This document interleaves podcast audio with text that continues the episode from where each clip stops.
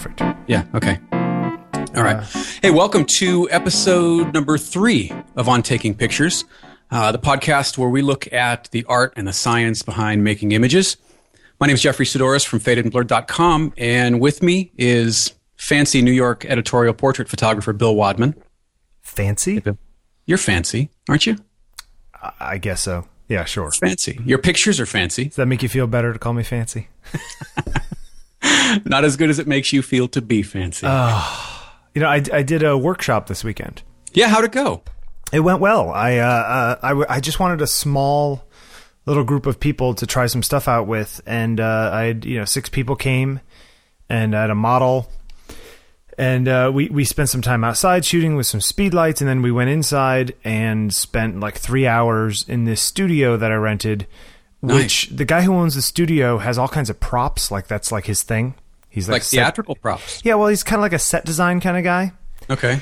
So there are uh, couches and weird wallpapered walls and bookshelves and carousel horses and just uh, uh, like a uh, like a kitchen counter kind of thing. Nice. So it was kind of perfect for what we wanted, which was just to have a, a number of different settings, vignettes to try out different now, lighting did, ideas with. Now, how did the studio with. come about? Because I, re- I remember you had you had your first studio kind of fell through. So how, yeah, did, how I, did this I, one come about? Well, you know, it's funny. I was I was scrambling in, in some senses to to find a place for Saturday because it was like the beginning of the week and the other thing fell through. And um, I called around a bunch of places. Everywhere was booked. And then I remembered in December, I took some pictures of this woman named Lux from uh, fleshbot dot com.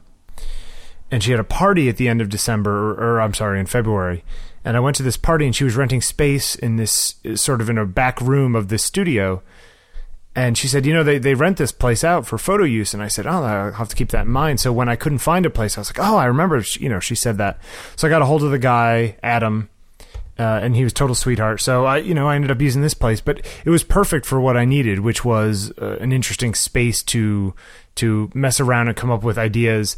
I mean, a perfectly white studio or a black studio, you know, where we were just doing a couple lights and some reflectors and that kind of stuff.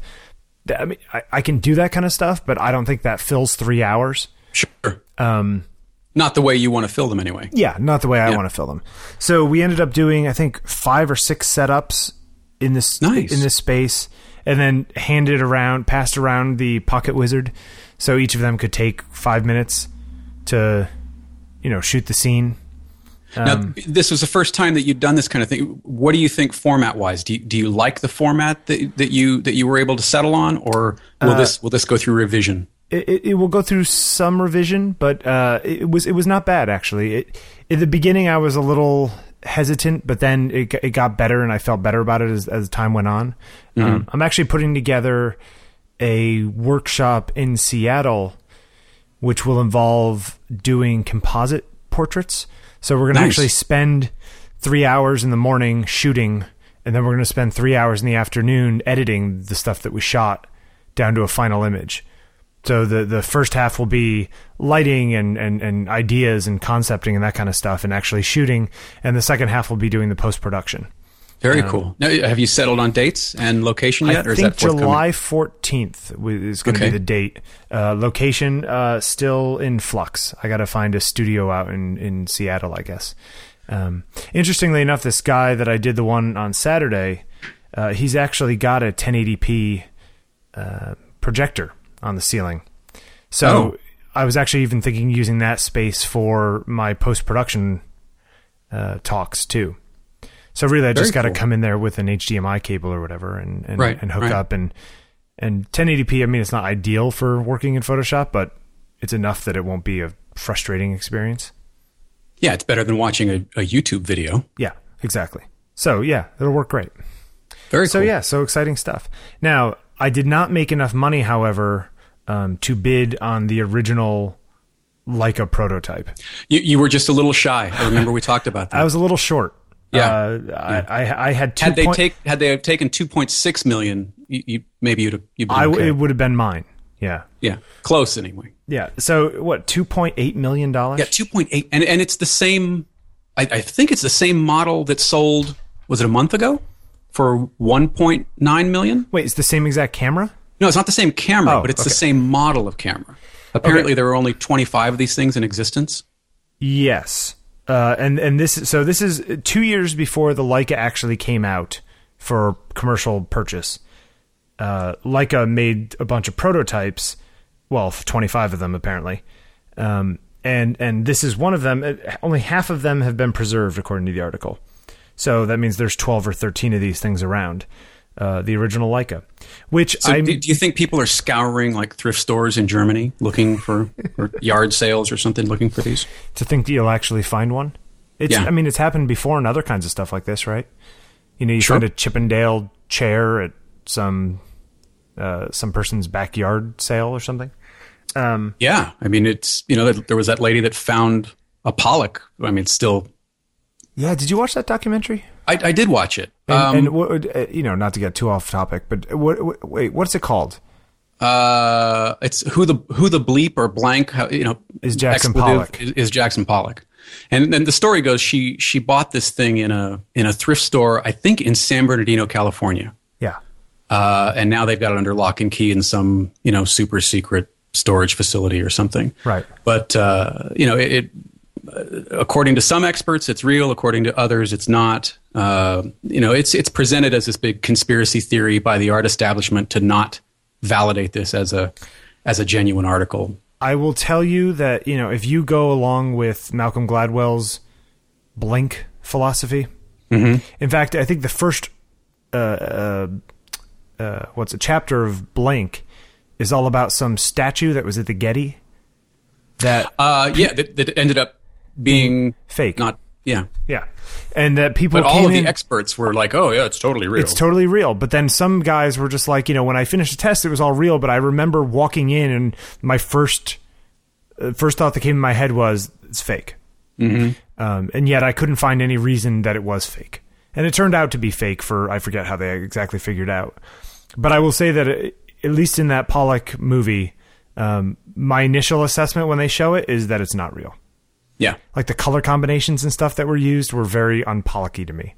It's a little, I mean, it's a little garish yeah. for his work. It just it just doesn't gel. Yeah, exactly. You know, to me, anyway, I don't know. Yeah.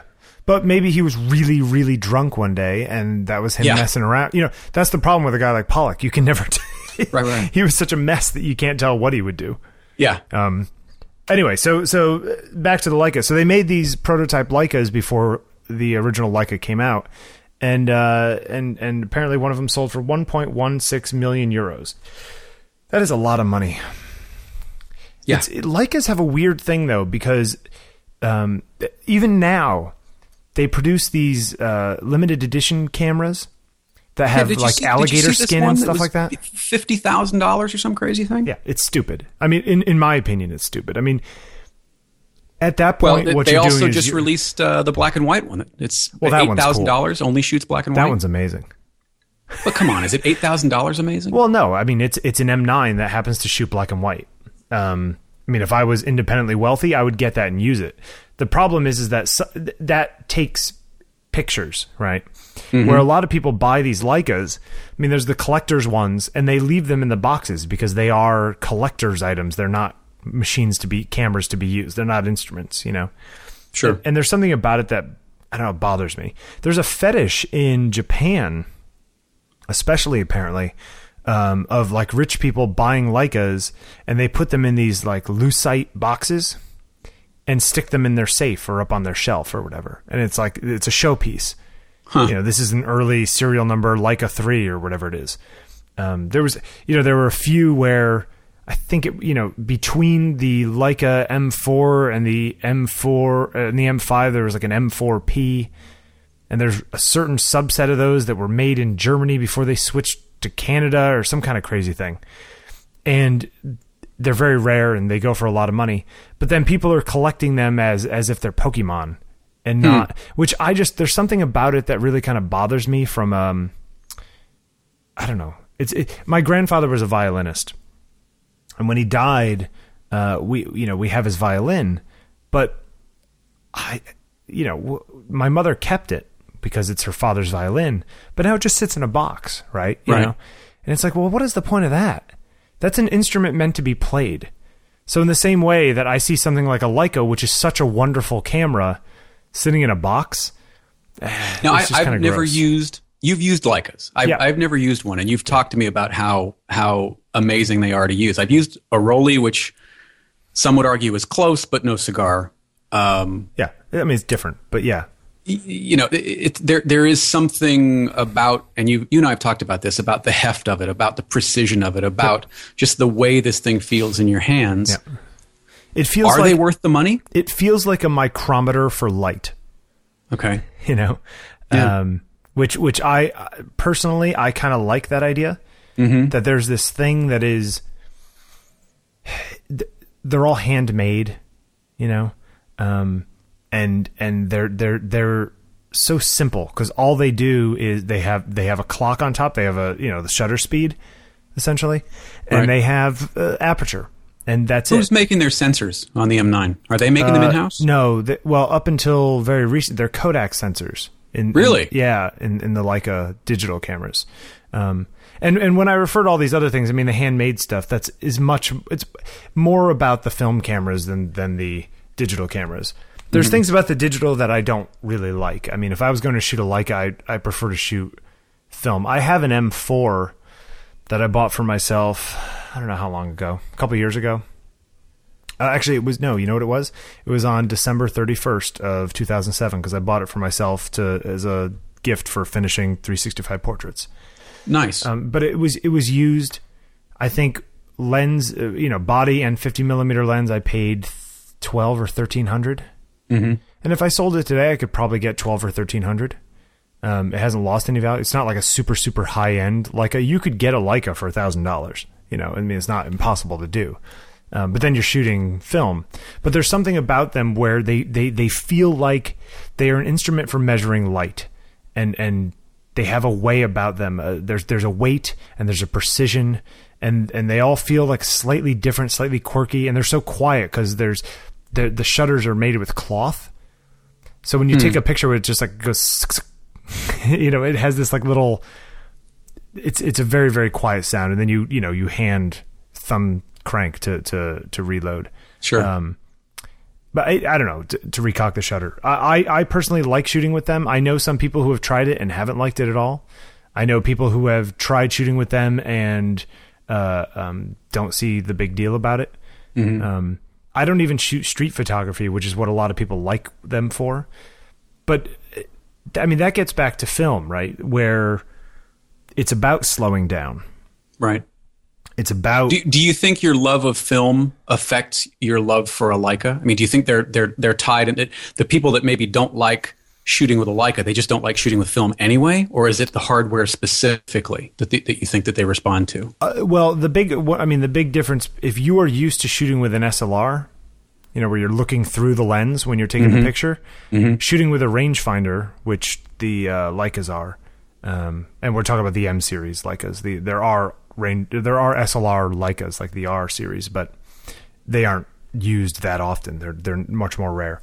Um, that that you know you're looking through a lens that is not the lens that you're taking the picture through.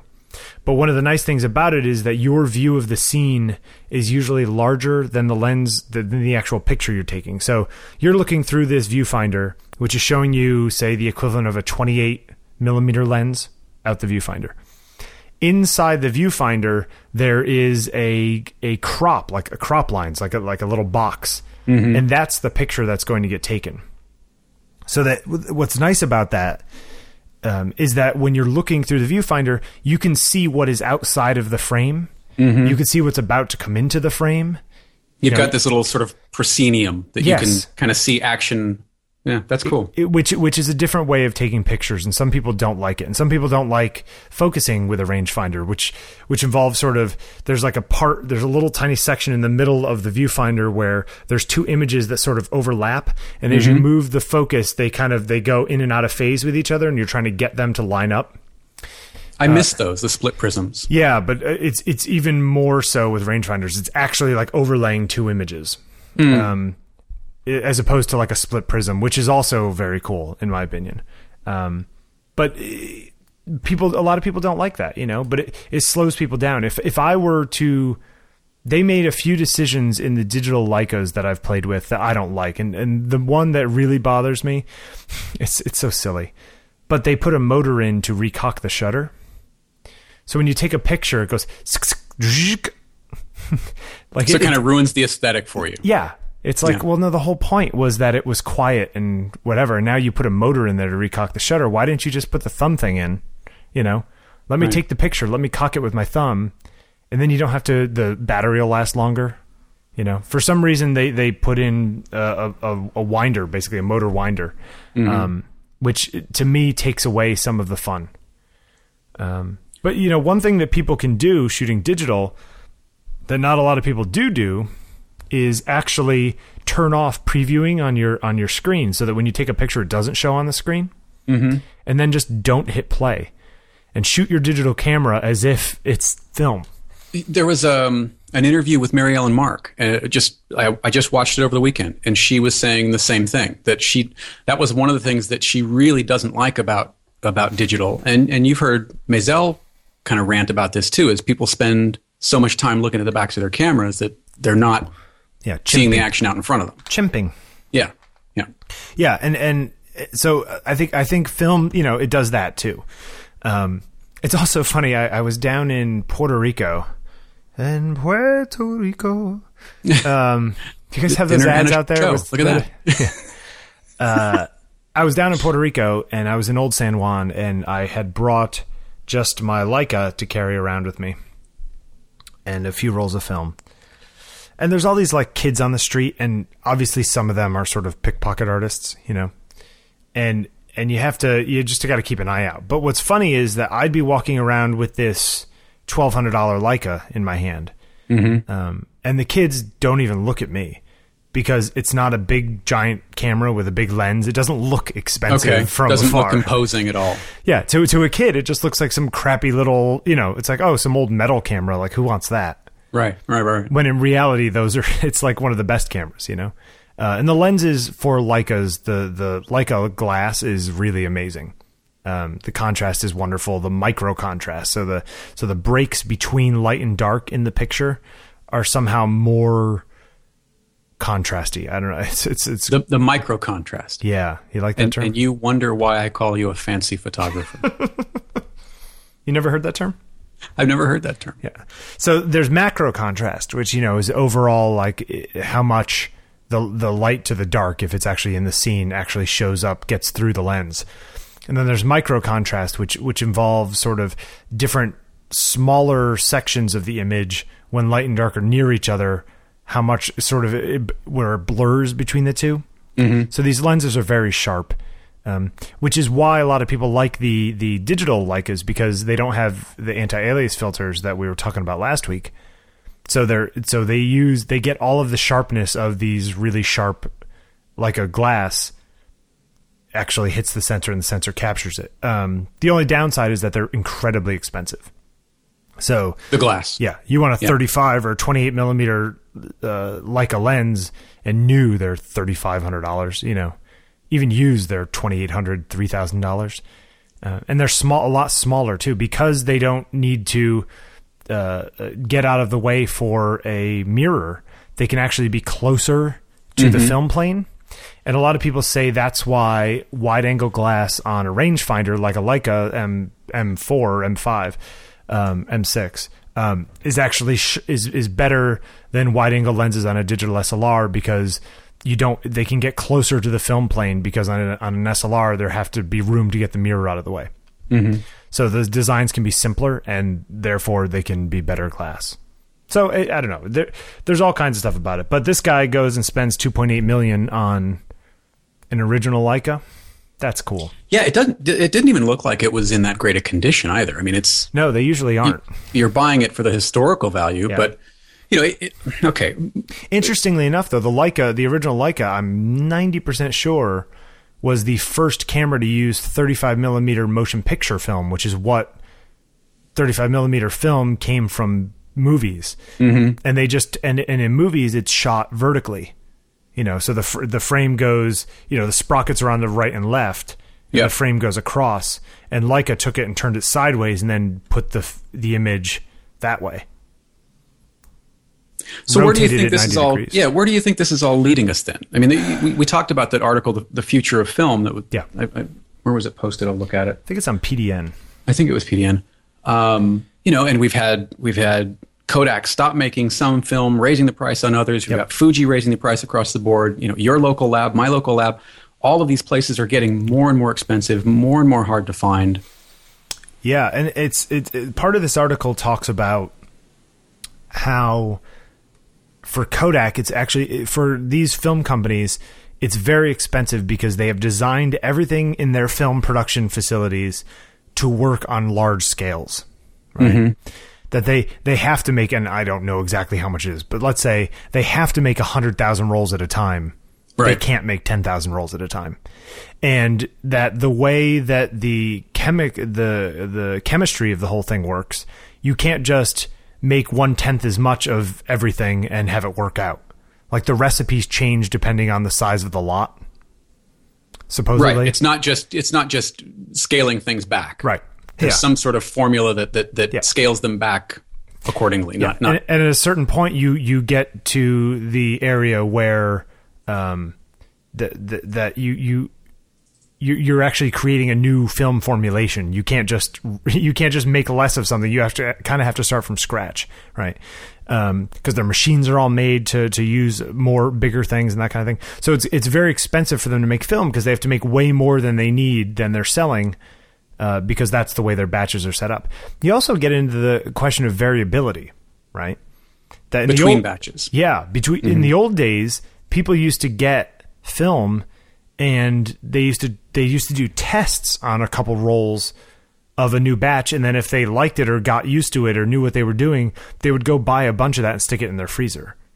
You know, that batches of films, there was variability between batches, and when batches are one hundred thousand rolls, for example, I don't know what they actually are, um, there's less variability because you're you've got a big, huge chunk that's all the same, where when you start doing these smaller batches, the variability goes up, which makes it much harder to use commercially because you don't know what you're going to get. There's less mm-hmm. consistency, and it makes everything more difficult. Um, and I think that that's the kind of thing where even if film creation, like if, if some company buys out Kodak's film business, figures out a way to reformulate and only makes X amount of rolls per year and costs ten or fifteen, twenty dollars a roll, you know, it becomes a boutique-y kind of thing.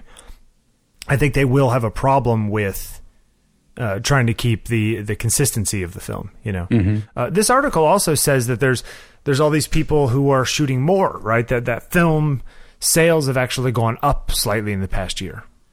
Yeah, I, I found that really interesting. I mean, you, you've you've got this they, what they were talking about, the pro market, where where people are ordering batches of film, and I I, I don't remember whether it's twenty thousand dollars worth or twelve thousand dollars. You have to buy a ton, but but you can buy, you know, batches of T-Max or or, or Tri-X right. or whatever.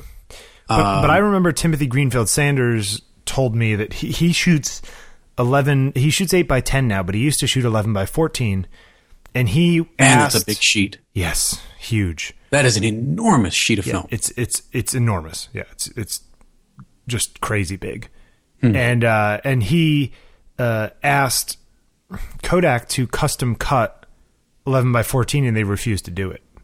Really? Yeah. He's just like, no, I'll pay for it. And they're like, yeah, we we just can't do it. Huh. So, yes, people can get custom cut eight by ten now, but they can't get custom cut eleven by fourteen if that's what they're into. Maybe five years from now, or two years from now, or a year from now, oh, yeah, we can custom cut you four by five, but we can't do eight by ten. You know, I, right. think, I think it's just it's just, it's this march over time. Now, it doesn't surprise me that film usage is going up.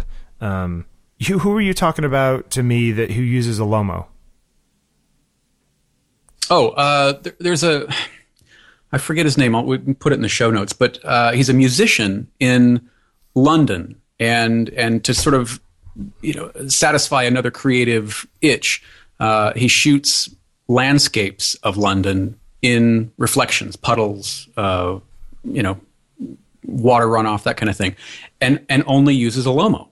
Doesn't do any post-processing, doesn't do any cropping. It's shoot it, process it. I think the Lomo does enough post-processing for him. Yeah. uh, for, for those who don't know what whether these you want are, to or not. Yeah, it's essentially like um, there's these plastic Holga cameras that use forty-five uh, um, medium format film, one twenty film. Um, but they usually have light leaks, and their lenses are made out of plastic, and what you get out of it is just kind of crunchy. It's essentially what you're getting out of a, a very higher quality version of what you get out of a cell phone with all those filters put on. In fact, all those filters in your cameras are actually trying to mimic what a Holga or a Lomo camera does. Mm. Um, Lomo usually are thirty-five millimeter, if I'm, if I'm not correct. Um, yeah, there, there's a Lomo store on eighth street in Manhattan. Mm-hmm. And personally, I, I don't know how they stay in business. I mean, these cameras are plastic and, and that kind of thing. Um, I'm not surprised that more people are using film just because I think that there's a bit of a pushback against digital. So it goes back the other way. It's very much like, um, it's very much like, uh, turntables, right? Right.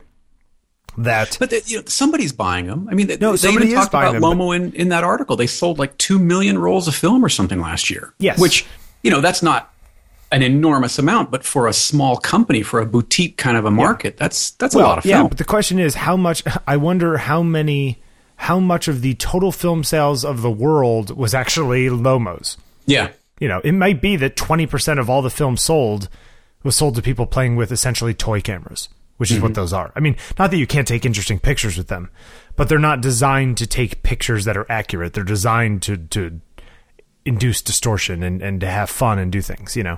Um, but uh, like the turntable example, uh, people are buying uh, records, right?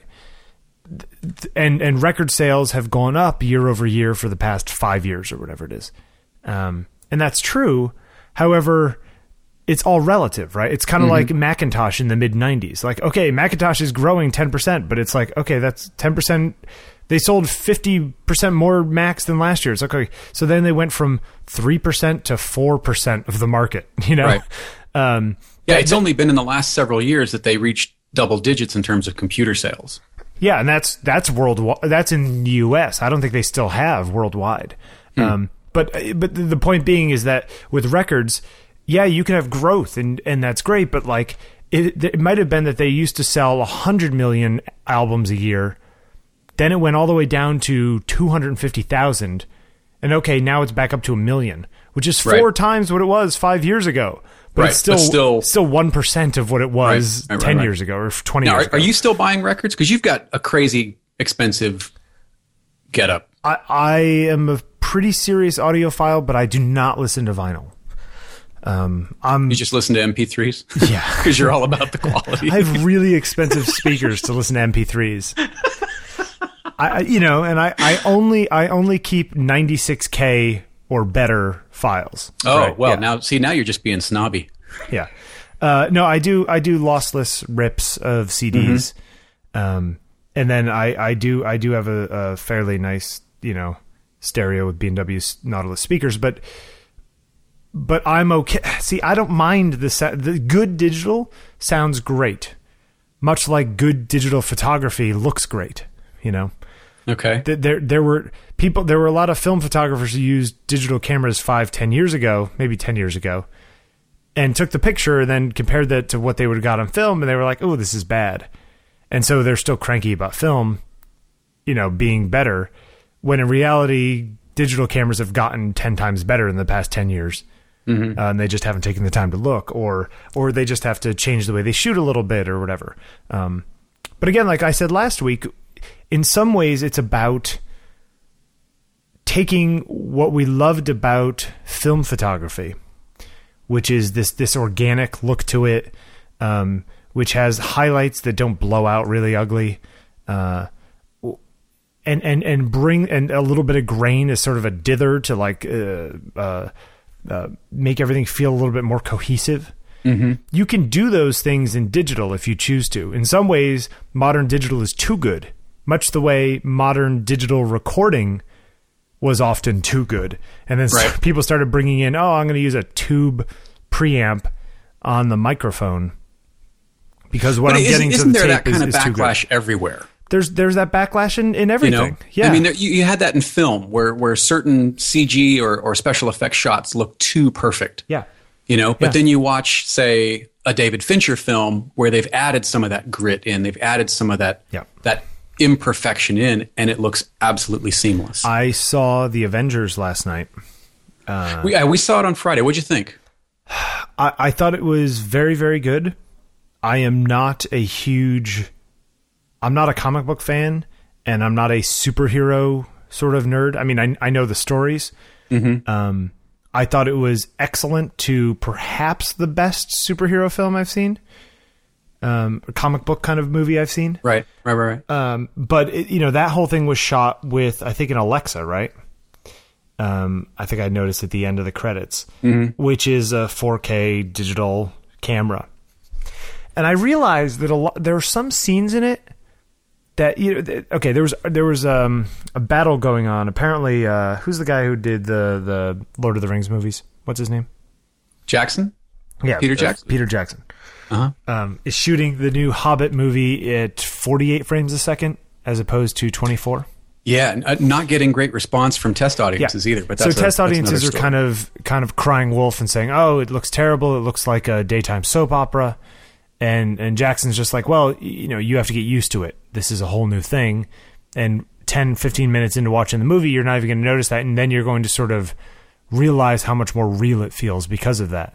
And in some ways, maybe what upsets people is that it does feel too real.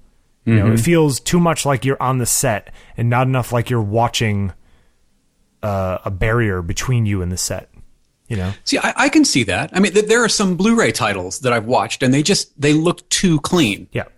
You but, know? But, it, the question is, just... but is that is that the modern, is that your sensibility? If you showed that to somebody who had never seen moving image before and showed them twenty-four and forty-eight or, or or film and digital, would they necessarily choose film? I mean, I remember when they were making uh what's the Tim Burton what are the Tim Burton movies? There's the Nightmare Before Christmas and then there was the the the Bride, the Corpse Bride. Oh, the the stop motion ones? Yeah. Yeah. yeah. Uh so There's- Nightmare Before Christmas was shot on film. And when they were making, I'm ninety percent sure it's the Corpse Bride movie. Um, they actually shot the same scene. It was like a, a two, like a minute and a half of, of, of a scene. They kept swapping the camera out for every shot so that they shot it both on film and on, at the time, I think it was like a one D S or something like that. Mm-hmm. Uh, and then they took the whole thing. They put it on, they put it on film or whatever projector they used. And they, the whole team sat down in the theater and watched the two things to decide whether they were going to do the whole movie digital and the whole movie film. And everyone decided that it should be digital. Wow. Yeah. That that kind of surprises me, actually. Yeah. Um, and they did the whole thing digital. In fact, I was seeing a thing about that Pirates movie, you know, from the Wallace and Gromit people mm-hmm, that's mm-hmm. out now. Nick um, Park? Yeah, they shot the whole thing. They had like forty-five uh, one D Mark fours. And that's what they used. Um, you know, and they, they, I mean, you could shoot it with film. But I mean, there's there's a lot of stuff in the workflow, and there's all kinds of you know, a lot of stuff to do in the in the meantime, and mm-hmm. and what you end up getting is not necessarily better, or rather, the things that you really like about film, you could do to the digital to get it to feel that way, you know, if you really want to. Sure. Um, but I think for some things, I, I thought the Avengers in some in some places felt a little too clean, especially yep. some of the scenes when they were on the the well, spoiler alert, when they're on the aircraft carrier. The big floating, yeah, yeah, flying aircraft carrier. Yeah, there, there were scenes. That's not a spoiler. Is that a spoiler? I a guess flying l- aircraft carrier. A little bit of a spoiler. They did it. They did it in Doctor Who four years ago, so I don't really. Um, wow. Yeah, but you're not a comic book nerd. Yeah, yeah. I'm a sci-fi nerd a little bit. Um, but but but there was the, but there were scenes in in when they were on like the bridge or like where all the characters were sitting around the table talking that I right. felt looked really. really kind of almost like T V looking. Okay. In that same sort of way that people complain, you know, like I, it's almost you, your eye wants to see less frames, but I don't know if it's just because I've grown up on twenty-four frames, you know, twenty-four frames was chosen because it was the minimum amount that they could, you could do with it still looking smooth. And mm-hmm. they were trying to save film. It wasn't because that actually looks the best. Is that it's, true? Yeah. Um, um, yeah, that's huh. the story I heard. You know, they were trying to save film.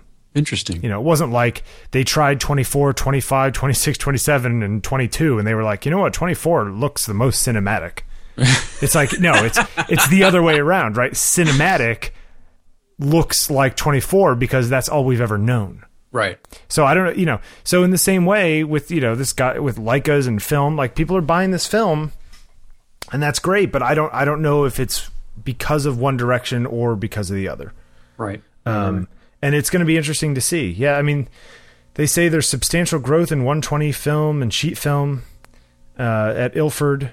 But substantial but, growth, what does that mean? twenty percent last year? Yeah, that's just it. What, what does that mean? What is what is substantial growth over yeah. you know five years of steady losses? Yeah, and, and Kodak, I mean, says that they, I mean, their film department still makes money, but like, okay, so its head is above water, but like, that's not going to keep Kodak, the larger company, alive. What happens when when everybody in film goes to digital? And, and, and, and I mean, not film shooters, but the film industry, when everything Movies. is now shot digital. Yeah. Well, I, I mean, I think that we are probably like fifty-fifty now, right? If not more. I, I would I would say it's even more. Yeah. Um, you know, I, it's it's it's really interesting. And it, what's what's kind of sad about the whole thing is that uh, a lot of medium format digital cameras use Kodak sensors as well as the Leicas and that kind of thing. So in some ways, people love the Kodak sensors. Mm-hmm. And yet it's now, sad that Kodak's going out of Kodak, business. Has Kodak sold off the sensor Kodak business? Kodak sold off the sensor business like last okay. year, I think in December, to make money. Huh. So I don't know what Leica is going to do next year. Maybe maybe the company that bought it was, is still going to make them. But it's kind of funny that Kodak invented the digital camera, and then they kind of get killed by it. You know? Well, it's unless like any, you believe Apple. Well, yes. Well, yeah, whatever. Um, the... the uh, It's. I mean, that happens a lot. And Apple is an example, though, of a good a company that knows when to eat its own children. You know, sure. Apple is not concerned about people buying iPads and not buying Macs because they're buying iPads. You know, right? They'd rather right. have that happen than people buy a Palm tablet. You know, yeah. It's well, like, it, if, yeah. If, if if our young if our children are going to die, we're going to kill them. Because right, then, you right. know, that's it. And it's probably the mar- much smarter way of doing it. But you get into big companies like Microsoft or whatever.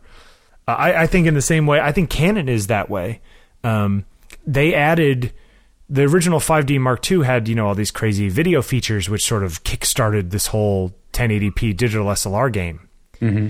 Uh, and, and I think that the digital S L R imaging, the, the still guys, put that stuff in there. And I think that the video side of Canon probably didn't know too much about it, you know, because basically the still guys were putting out a camera that was a better video camera than any video camera that Canon made, mm-hmm. you know? And I, I think that that was a little bit of like an internal rivalry kind of thing, like, you know, and probably kicked the the video guys in the butt. So now they're designing all these crazy, you know, the C three hundred. Yeah, the C, C series. They, have you? Do you know anybody that's used them? Uh, Vincent Laforet. Okay, but okay. Not do you know of anyone that's used them? Um, no, I, I don't know anybody who's used them. Does but, Vincent call you and tell you his thoughts yeah, on that? No, he does not. uh, but you know, I, I've I have friends who I've a my friend Claude is is a big into uh, video stuff, and he. Uh, he's a big fan of the Alexa. He, I mean, he okay. likes it better than the Red. And I think that the the the fancy people, like the Hollywood people, are shooting these even like bigger cameras. You know, they're shooting Red, they're shooting Alexa. I wonder if they're going to shoot Canon or if that's going to be sort of the low end. Even if the image quality is amazing and as good as the other one or better, there, there's a snobbiness to that side of things. So where do you, you know? see Canon's market with these Cs? Do you think it's an indie market or a television market? Not television. I think it's going well, although, you know, people have shot the five D. I mean, last year's House finale, right, was shot with a... I, I think much of this season, uh, Gail Tattersall has done some interviews, and they, they use a, the Mark two, and I'm assuming now the Mark three, yeah. as, as kind of a staple part of their kit. Which is really crazy cool, you know. Uh, and they use them in movies. I'm sure there were scenes in uh, Avengers that, you know, were, you know, somebody threw a Mark two off the building and, you know. There were some scenes. Yeah. Uh, there, I forget where it was. I just read about it. They said that, that some of the action scenes were shot D S L R. And it just shows you that you can intercut ten eighty p video into four K video mm-hmm. and put it in a movie and no one knows. You know, you believe that it's made a billion dollars in ten days. Has it made, has it made a billion dollars in ten yeah, days? Crossed over a billion yesterday. See, I'm not going to go too. I don't want to go too far into it, but because I've, I am not a Joss Whedon fan overall. Wait, what? Yeah, you don't like Firefly? I watched Firefly and I thought it was fine, but I do not in any way understand why people were so upset that it was canceled. I was like, yeah, that was fun. But I wasn't like, oh my God, how could they do this to me? Like, I, I don't. And then like ten years later, still be saying, oh my God, how could they have done that? No, guys, there are better. You know, maybe it's because I don't like cowboys and it's basically a Western in space. You know, I but just. So so was Star Wars. And you I like did, Star Wars. Yeah, but it, there weren't guys, you know, actually cowboying around in that way. You know, it was like there was something about it that was just. I so don't it's, know. Is it the it's it's their manner of dress? Yeah, that was part of it. I just you I don't just like I just think it's cheesy. And, chaps? and I it, as much as I enjoyed, there are some episodes of say Buffy that I enjoyed. Uh-huh. A lot of times I was just like, okay, really? Singing, dancing, demons from what? Like, really? This people think that this is this is really well done. You wouldn't be scared by singing and dancing I, demons. I, I don't know. There's something about I, his his sensibility. Um, I, I'm not in tune with, and, and as much but as... But you know he's going to name any future project now. Oh, of course he will. And I, I, good on him. I, this is by far the best thing I've ever seen him do. And I think that it is head and shoulders above anything he's done, in my opinion. Yeah. Um, I, I really liked it. I mean, it was, come on, it was, a lot of it was kind of Iron Man two and a half, but yeah. Okay. But I'm fine with that because I love the yeah. Iron Man movies. Yeah, I do too. Um, and, and, and there were a lot of there were a number of like little inside jokes, like where where he uh, he calls uh, the guy with the arrows Legolas. Did you catch yeah, that? Yeah, yeah, yeah, yeah. So you know that it's it's it was cute, but you know, again, shot digital. You know, and I think that that's where things are going, especially for anything that involves special effects. It makes mm-hmm. their life a hundred times easier. You know, it kind of made me think. As far as visual stuff goes, how much of that movie was done completely... How much of that was actually shot with a camera and a lens, and how much was just completely C G? Like, I wonder what the percentage is. You'll have to wait for the D V D. Yeah. I bet you the percentage is probably sixty percent camera, forty percent C G. You think it's forty? Think about it. There's a lot of C G in that movie. A lot. Yeah. That is just, you know, stuff flying around. Um, which is fine, but you know, I, I miss longer shots. I, I you know th- this. Uh, did you see Hunger Games? Did you see that one? I did not see Hunger Games. Hunger Games, man, that's a. I, I don't know what the cinematographer was thinking there because it just too many f- very very fast pans. It's like Gladiator, like, you know, where it's like they're literally like thirteen shots in three seconds. Uh, yeah, and you just kind of go. You're left with an impression of a scene, but yeah. you kind of don't. You're like, I have no idea what is going on. Maybe I'm just old. There's swords swinging. There's guys with shields, and like I just get lost. Yeah, no, I feel that same way. That happens in action scenes in a lot of movies, though, where it's like you can't. You're, it's getting to the point, and this this is true of still photography. Certainly, it's getting to the point where your your you know you, you, the technology can allow you to do absolutely anything. So now but you it's really so need, much information. Exactly, but now you, know, you really so need to think much. About what you want to do. There, there was an episode of uh, of Inside the Actors Studio. I'm going to digress for just a sec. Sure. Uh, and it was the one with, with Paul Newman. I think it was even the first the first episode. And Newman was talking about about how kids to these days and how they do don't what? appreciate their elders. Yeah. Uh, he was talking about how how to convey emotion as an actor. And he said if you're if you're an actor that yells all the time, yelling isn't going to do it. You've got to be quiet. Right. And and conversely, if you're an actor who, if the character is quiet all the time, then you then you yell, you know, or it, there has to be contrast. Some changes, yeah, in in the beats. There yeah. have to be changes in the beats, and and it, there are so many films now that there are no visual changes in the beats. It just from the time the credits roll in the beginning until the time the credits roll in the, in the end, they're just slamming you with with yeah. very you know loud music, jump cuts. And a huge number of effects. I didn't find that the Avengers movie was as exhausting as some other movies like that. I mean, like mm-hmm. the Transformers movies are terrible like that, where you just get lost in just these blurs of C G, like things hitting each other. Those those are Michael Bay films, right? I'm surprised yeah. they're bad. But you know what wow. I'm saying? That that's that's it, those get ridiculous. Where I thought yeah. he, I thought he did a pretty good job because this, you know, the scenes where there were just people. And Scarlett Johansson, and Scarlett Johansson's butt. Well, um, so p- people and sc- like Scarlett Johansson is is above. She's no. She's not a person anymore. Yeah, she's, no, she's, she's something a, else. Okay. She's definitely something else. Really? Okay. That's, oh, I like her. It. I guess. Yeah, I didn't when she was younger, but I do now. Huh. Uh, hey, did you see this? This some model is really pissed because uh, Elle magazine photoshopped out like a bodysuit she was wearing under some dress. Yeah, uh, her name is Coco Rocha. I think I'm pronouncing that right. Coco Rocha. Uh, what do you think? Yeah, she's suing the magazine. Apparently, uh, not too pleased that they. Uh, it was a flesh-colored bodysuit, and they they photoshopped it out uh, to make her look like she's nude under this uh, this dress, and not too pleased. I'd like to see the before, um, because all I've seen is the actual cover, which is not nearly as. It's. It, I look at it and I'm not like, oh my god. Yeah, it's not it's not a revealing... It's not that risque. No, I mean, there, there's there's very little skin that you know th- that they're showing, but I, I think it's the idea that you know she doesn't want herself portrayed as a model that does nude or shows excessive skin, uh, okay. citing that they, that it, it's going to hurt her career somehow. Okay, uh, I'm about. But, you know, I'm it's a, an L cover. I'm I, about I don't to know that step into hurt. It right now. Huh? I'm going to step in it right now. All right, go ahead.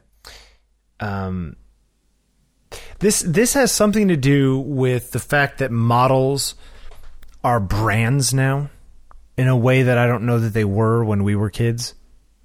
Um, but I will say your job is to be a thing that clothes go on. Okay. You know? Like you're modeling clothes. So... You're you're essentially a living mannequin. Now, I'm not okay. saying that like that a mannequin could do look as good as you do doing this, but your job is just to look really good with these clothes on. Um, it's not about you; it's about the styling of you. So the, the, you're saying, I just want to make sure I'm on I'm on your, your wavelength here. You're saying that they're they're just really a vehicle for yes. what they're selling, whether it be clothing or perfume or yeah. eye makeup, and or, that's why you get paid a lot of money. Okay. Not because you're Coco Rocha. Um, you may look really good, and people may like the way Coco Rocha looks, but Coco Rocha is not selling this cover. It's like, you know, the whole point of this is to put her in this crazy dress, which almost looks like Japanese tattoo art. It, it kind of does. In fact, maybe that's what it's trying to do. Anyway, the point is, the point that I, I guess my point is that, you know what? Suck it up. I mean, they didn't take off all your clothes and, like, put you in a porno movie, you know? They removed a line probably that went... You know what it probably was? It was probably a bodysuit that had a line that went across, like, the middle of her chest, you know, where there was, like, a the line between her skin and the, like, nude bodysuit. Mm-hmm. Um, and they probably got rid of that and... and put a little shading in so it looks like she's naked underneath it or whatever. Yeah, it's hard. It's hard to know... the extent of her concern without seeing right. the unretouched photograph. But at a certain point, it's like you get paid probably, um, you know, millions of dollars a year to, to like, and you're complaining that somebody removed some little tiny piece. It's not like they made you look naked, mm-hmm. you know? I don't know. It's, it seems a little whiny to me, I guess is my point.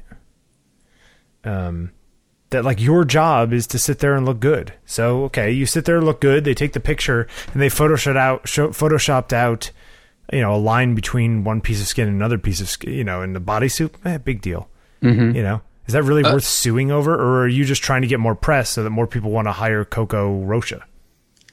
Yeah, I don't know. Uh, the, the a lot of the comments are, you know, you were wearing a bodysuit to appear like you weren't wearing anything. And they just sort of enhance that illusion. So what's the big deal? Well, yeah, I mean, that's kind of the thing, right? I mean, at what point is... I mean, these people have contracts that say what can and can't be done. So, I mean, you mm-hmm. could argue that there's legal standing for it. Um, but I don't know. So, okay, this this brings up an interesting... Actually, you know, can I just give an example? Yeah, yeah, sure. Okay, so the, the book whose cover uh, I, I shot... which was on Amazon for free this weekend as like a promotional thing. Um, the girl on the cover is actually an amalgamation of three images. Um, it's the body of one girl, the head of another girl, and the hair of the second girl from a separate picture. Hmm. Um, because of what I was trying to do, and it, it didn't look right otherwise. And the girl who was the base photo before I swapped out the head and the hair um, emailed me yesterday apparently has like missed stuff I've sent her saying that we finished it and it's up on, they can, she can go see it. Wrote me and said, hey, you know, how did it come out? Whatever it is, like, it let me down easy if you didn't end up using me. And I was like, no, we ended up using you, but we ended up using you from the neck down. Okay, um, so it's her body, somebody else's face. Right. Okay. Now, she was like, oh, that's really funny. Haha. That's pretty cool. I'll let my friends know and have them go buy it and whatever. She wasn't like, how dare you Photoshop a photograph of me? So where does that end? You okay, removed let, my zit on my forehead, and I wanted my zit in. Let's look at it from the other way. Let, let's say that uh, you used her head, but the naked body of someone else, or the yeah. lingerie-clad body of someone else. True. Same argument, different set of circumstances. Does she have a right to be upset? I, uh, I think so. I think she has a right to be upset there. But that and gets into like the stupid fake celebrity porn stuff, right? You know, okay. uh, where it's like, okay, well then that's ridiculous. I mean, they do that all the time in like movie posters, right? Somebody's head mm-hmm. on some girl's head on some hot model's body that's definitely right, not right. Jennifer Aniston or whatever. Um, no, your your point is your point is true. It's there. It's really kind of funny that you pulled out Jennifer Aniston out of that. I'm all right with Jennifer Aniston. I don't, you know. Um, I think in this particular, I think on this particular cover, I think that it's, I think it's on the edge of her being able to make a stink, but I think that she really needs to get over it because it's not actually that offensive. You know, the other picture this week that was really upset people was the Time cover with the woman breastfeeding. Sure. Um, yeah. And there, you know, there's arguments to be made there that, oh, now just, she, just to be clear, that was her son. Yeah. So her yeah, three-year-old okay. son is standing on a chair breastfeeding, uh, on the mother, and everyone got really upset. I mean, apparently, mm-hmm. or maybe just the media is trying to make you think that people got upset. I don't know. Um, but there's a yeah, lot who, of people who, who don't who want to see breastfeeding over that. Yeah. A lot of people don't like breastfeeding. Um, hmm. I, I, I, I honestly don't care either way, but some people are really into, you know, some people get really it, upset know, isn't about it that. Weird that, you know, you've got no problem watching. I'm not saying you, but, but, and this is a, a rabbit hole, but America has no problem or not as much of a problem watching violence as they do oh, nudity. Yeah. No, that's totally a thing. I mean, sex, sex is far more taboo than violence. And I hmm. personally don't understand why. Um, I'd much rather have sex than beat somebody up. But um, there's a T-shirt in there somewhere. I, I, I mean, I think I think there's like a puritanical thing. I think there's a religious sure. aspect to that. Sure. Um I don't subscribe to any of that, so I can't, you know, comment. But uh, I, I don't know. It it, it is very strange. I, but I mean, this. Uh, so the woman's breastfeeding on the cover of Time. I mean, some people were making the argument that kid didn't get much say in the fact, and now for the rest of his life, he's going to be the kid that was on the cover of Time breastfeeding with his mom. But you know what the flip side of that is? In twenty years, people are going to say, "What is Time?" You know, because. Yeah, Time magazine's well, not going to be around. Rate, yeah, the rate it's going. so, yeah. so it's it's kind of like, okay, well, that's uh, yeah, I guess it's a fair point, but that's a point of anybody who puts their kid in any sort of like Gerber baby, whatever. You know, you can make that argument for all kinds of stuff. Um, I don't know. It's just it's just kind of funny. People make it, it's a lot Gerber of it's, baby. That it doesn't seem to have hurt Vincent Versace much. Was he? Vincent Versace was the Gerber baby. Oh, yeah. Was he? Yeah. You understand what I'm saying, though. That, well, like, still is. But uh, you know, I I don't know. I just I go back and forth, and I just think it's. I think people yeah, are making I, I a big stink. I wasn't bothered by it. I mean, you know, I thought it made the point that the article was trying to convey, which was the whole point. There was actually on the web there were some outtakes from other shots that they were thinking of using, including two other women with their kids, uh-huh. um, which are kind of interesting just from a photo editor point of view, trying to decide what picture to use. Uh, we should find that and put it in the show notes. Uh, was the shot that they ended up using, based on what you've seen, was it the most compelling of the shots that they had to choose uh, from? That shot or a different shot with the same woman and child were mm-hmm. my two picks, yeah.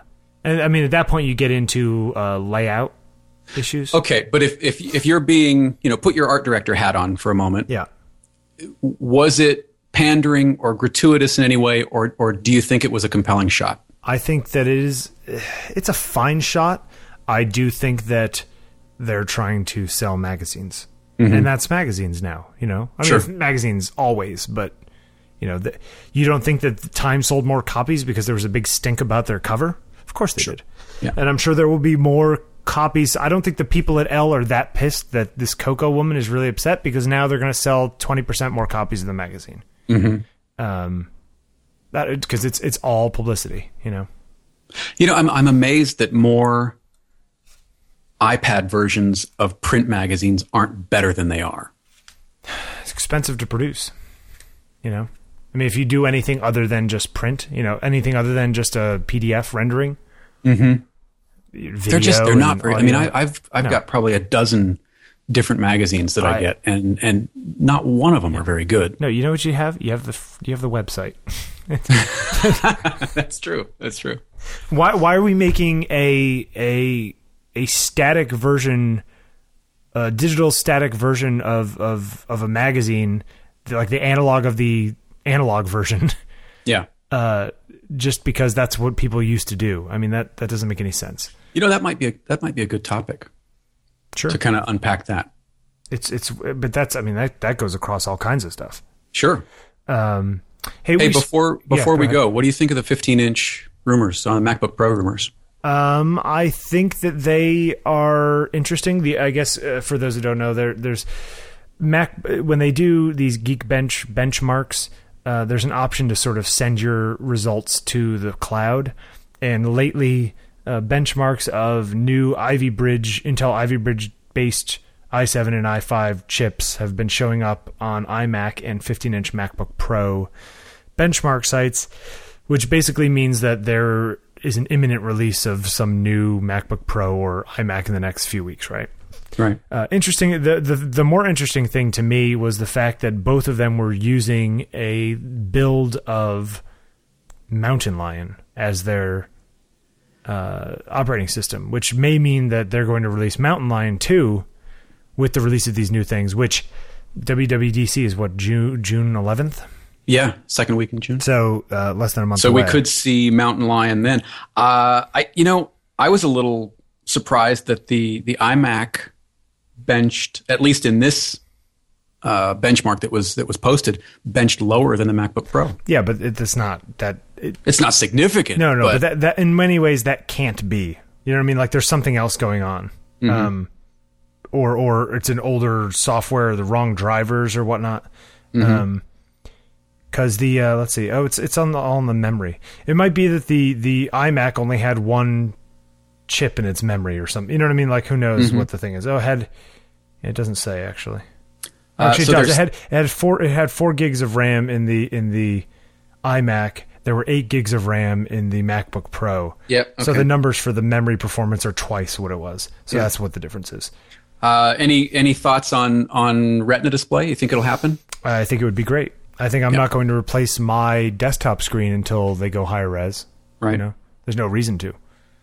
Um, yeah, it's interesting. I there are so many rumors about hardware and, and where they're going to go, um, and they range from uh, no optical drive, no physical hard drive, to uh, you know Retina display, U S B three, which I, I think U S B three is kind of a given at this point. It better be, unless they're just trying to keep it out of the light just to keep Thunderbolt rolling. You know, they did that yeah. with U S B two. They didn't do U S B two internally for a long time, which was kind of silly. Um, but yeah, no, you're, you're, I mean, U S B three probably. Uh, Retina would be nice. Uh, it's interesting. That's, a, that's that, a lot of pixels to push around on yeah, a fifteen inch display. Yeah, but no, but there's, it's a lot of pixels. It's not like the processors can't do it. The G P Us and these things are crazy now. Um, but the, the, the neat thing, to, the interesting thing to me was the side, no Ethernet. I mean, and these were just mock-ups, right? Mm-hmm. Um, but it's almost like a, a thinner MacBook Pro doesn't have enough room for Ethernet.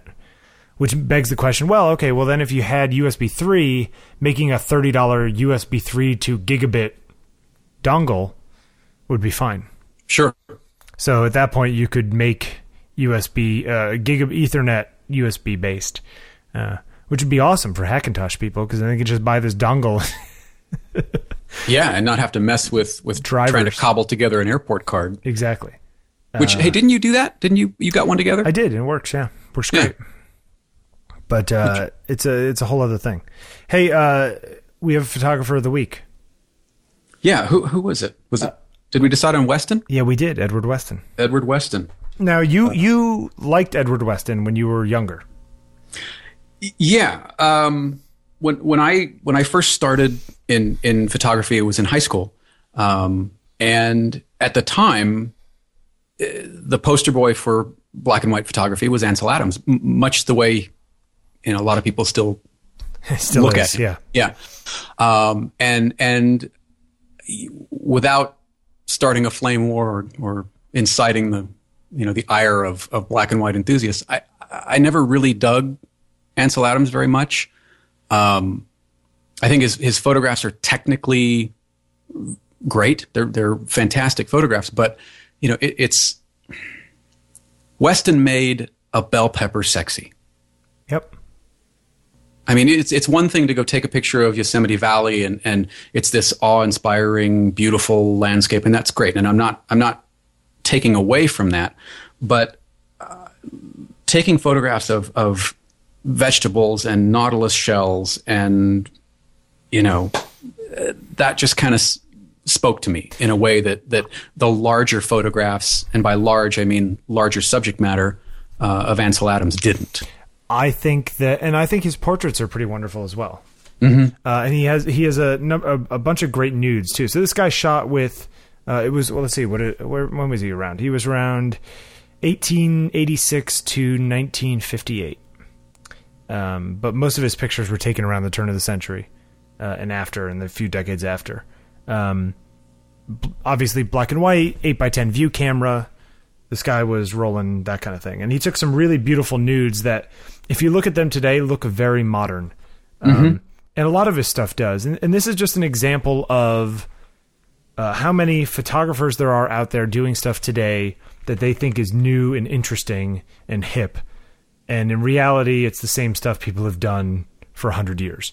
That yeah, some somebody did it somewhere, yeah. And people don't have. And, and and I sound like an old man, and I'm not an old guy. Uh, kids today don't have enough respect for their elders, but but it's it's not that it's not respect it's, for their elders. It's when you use that voice that it really hits home. Well, the the it's not respect for their elders. Really, what it is is that kids today don't know enough about pictures that were the about. photography's history, and so therefore they're missing out on a lot of what what has already been done. You, you know? Really have to look. You do. I mean, it's out there, but you really do have to look for it. I mean, I had I'd never heard of Ache. Uh, our, was it our first? Was yeah. that our first? Yeah, we did a couple episodes ago. Um, and I I'd never heard of him, and yeah. I was blown away. I ordered the book, which should be here today or tomorrow. Um, you know what's really great is that uh, Genius of Photography documentary that B B C did. Which mm-hmm. which does... That's the one you sent me the links for. Yeah, you got to go check that out. Um, it's like six one-hour episodes, and they're fantastic. Um, mm-hmm. And they go into... They have like little vignettes of ton, like, you know, probably thirty or forty different photographers over the course of it. Uh, and they just kind of grab people out of time, you know, as they're moving forward, because it's sort of chronological. Um, but but just to see how things are changing and the kinds of pictures they were taking, and what kinds of pictures were avant-garde at the time, you know? Um, but it always amazes me how many things were avant-garde in nineteen twenty that you look at today and you go, wow, that's still kind of crazy, mm-hmm. you know? Um, and, and Weston is one of those guys. Um, I, I am not a huge Edward Weston fan. It's, you know, he wouldn't be in my top ten, um, but I can understand why he may be in yours.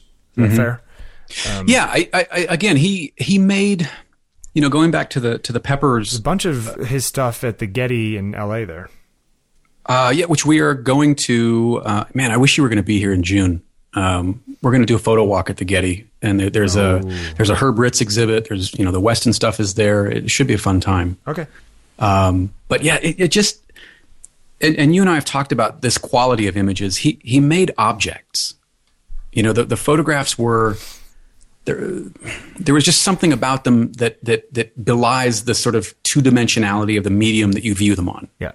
And I think that that is one of the challenges for digital photography going forward, is taking this thing that is ethereal and infinitely reproducible and making it corporeal, you mm-hmm. know, mm-hmm. like making something out of nothing, because it's it's sort of in the ether, you know. Yep. Yeah. Um, and I think, and then uh, that's why I think printing in general is such a big. it, it's it's it's a bigger topic. We should bring that up next time. Let's put it on a list. Let's talk about printing. printing. Yeah, okay. Because I think that making prints, even though pictures look good on the new iPad three, I think that there's something to making a print that is a permanent thing that you can put on a wall, mm-hmm. and that will be there fifty years from now in a box. Well, um, I mean, come on, don't don't you still get excited when you get that Elco box and you and you you know you oh, open sure. up the tube and, and there's one of your prints? Yo, absolutely. I, I yeah. get I get excited when I'm printing out. I, you know, uh, we traded. There's a kid who works at the cafe beneath me, and he makes these sort of three D sculptures out of rolled up magazines, mm. um, and they're kind of cool. And he had them up down there, and we, Heather and I wanted to said, you know, we should we should find out how much they are and buy one of these because we want to start collecting art of people we know. And he's like, well, I do trades, you know, so take it and then give me whatever you think it's worth in your art. Huh. And I printed That's him. That's very cool. Yeah. And I printed him a thirteen by nineteen print of that party picture that you really like of mine. Uh, yep. Of, yeah. Which I do.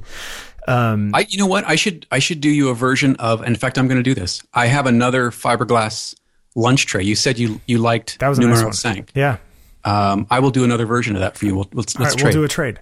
Yeah, I think I think art trading is cool, and I brought it down to him, and he was ecstatic about it. He was really excited about it, but Very it was cool. really cool just putting in a piece of paper, hitting a button, and two and a half minutes later, I have a thirteen by nineteen, which is which in the old days was a fairly good size print, mm-hmm. which is about the size that you would ever print thirty-five millimeter film.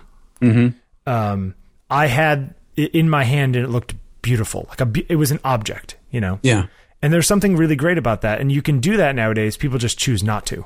Yeah.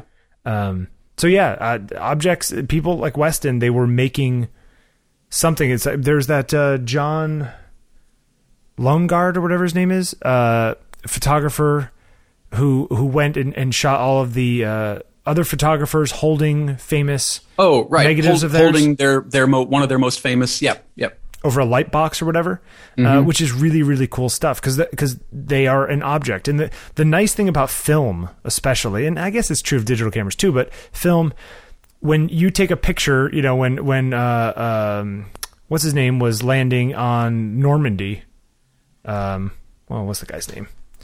You know, the famous pictures of uh, right, right. Capa, Robert Capa, uh, was landing on Normandy, and he shot, he had a Leica around his neck, and he took pictures of guys dying in the, in the on the sand. That piece of film was ten feet away from that guy dying mm-hmm. when it was exposed in some sort of magical way, you know, like he hit the shutter and that piece of film absorbed light and permanently yeah. imprinted an image on there that was created in that moment, in that place. And that, that piece of film still imbues that moment, mm-hmm. you know, which is just, it's, it's a, re, it's a really cool sort of mental concept. Um, and, and, and it sort of becomes, it becomes that object thing of art. Now, whether or not that really makes any difference in the grand scheme of things, I don't know, but it's, but it's, I think really, it does. I think it makes a difference to certain people. Yeah. I, I think it's a, I think it's a great idea. How much, how much it, how important that is, how much of the importance of what it is, is that, mm-hmm, mm-hmm. um, is, is hard to, hard to talk about, you know, yeah, because uh, because words themselves are an art form, so you words fail you, you know, when right, right. What what is the uh, talking about art is like writing about music is like dancing about painting or something like that. Who, who you know, you know, I don't know that quote. There's a really quite uh, like dancing about.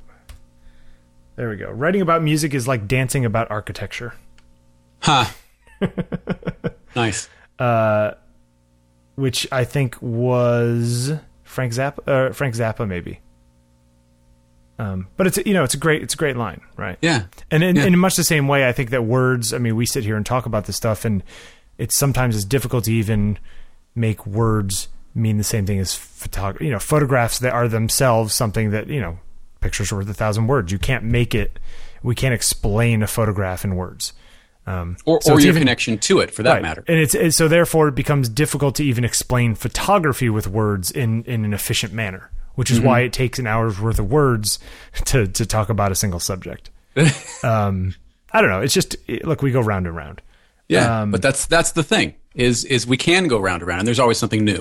Yeah, and you know, yeah, yeah we got to diary. Let's talk about prints, because the whole objects thing is a really great is a really okay. great topic. Yeah, prints. Uh, so if, if people have questions, there's a new contact email, yes? Yes. Uh, the contact email is podcast at ontakingpictures dot com, which uh, everyone can use. Or you can send us a Twitter uh, to at Bill Wadman. We'll be fine. I tried to get on at on taking pictures. The problem is that it's sixteen characters yeah, and there's, there's a fifteen, fifteen character that's limit. That's silly. So I can do on taking picture, but that seems like it would just confuse people. Yeah. But maybe it's kind of like the one eight hundred numbers where you can actually do more digits and it just sort of ignores the last few. What about on taking photos? Yeah, that just confuses things, doesn't it? It is confusing. You're right. Strike that. Okay, so send them to at Bill Wadman, or uh, you have a Twitter account too. Which one do you want to send them yeah, to? Yeah, it's, it, it's you can either you can use at Faded and Blurred. That's okay. Probably easier than having to spell out my name. Right. Okay. But if you really yeah. want to, uh, let's see. Know? Let me see if I can get it right. Uh, it's E R Y. Yeah, it, it, or at Jeffrey Sidoris. It's J E F F E R Y S like double Sam S? A D D. No, just one. Or, I'm sorry, double D. Double D O R I S. Sad single Doris. R, single R. Doris is sad. Oh, that's that's a good one. I met a girl right. once, and, and her name was New Ann. She was a Vietnamese girl. I said, "How am I going to remember your name?" And she said, "I'm much better than the old Ann." Ha! That's clever. Yeah. That's clever. And with that, we will round this up. So yeah, if you have questions, send them to us, podcast at ontakingpictures dot com, and we will be back next week with uh, some more. We're going to talk about printing. Yep. I like printing. Yeah, good. All right. See you next week. Later.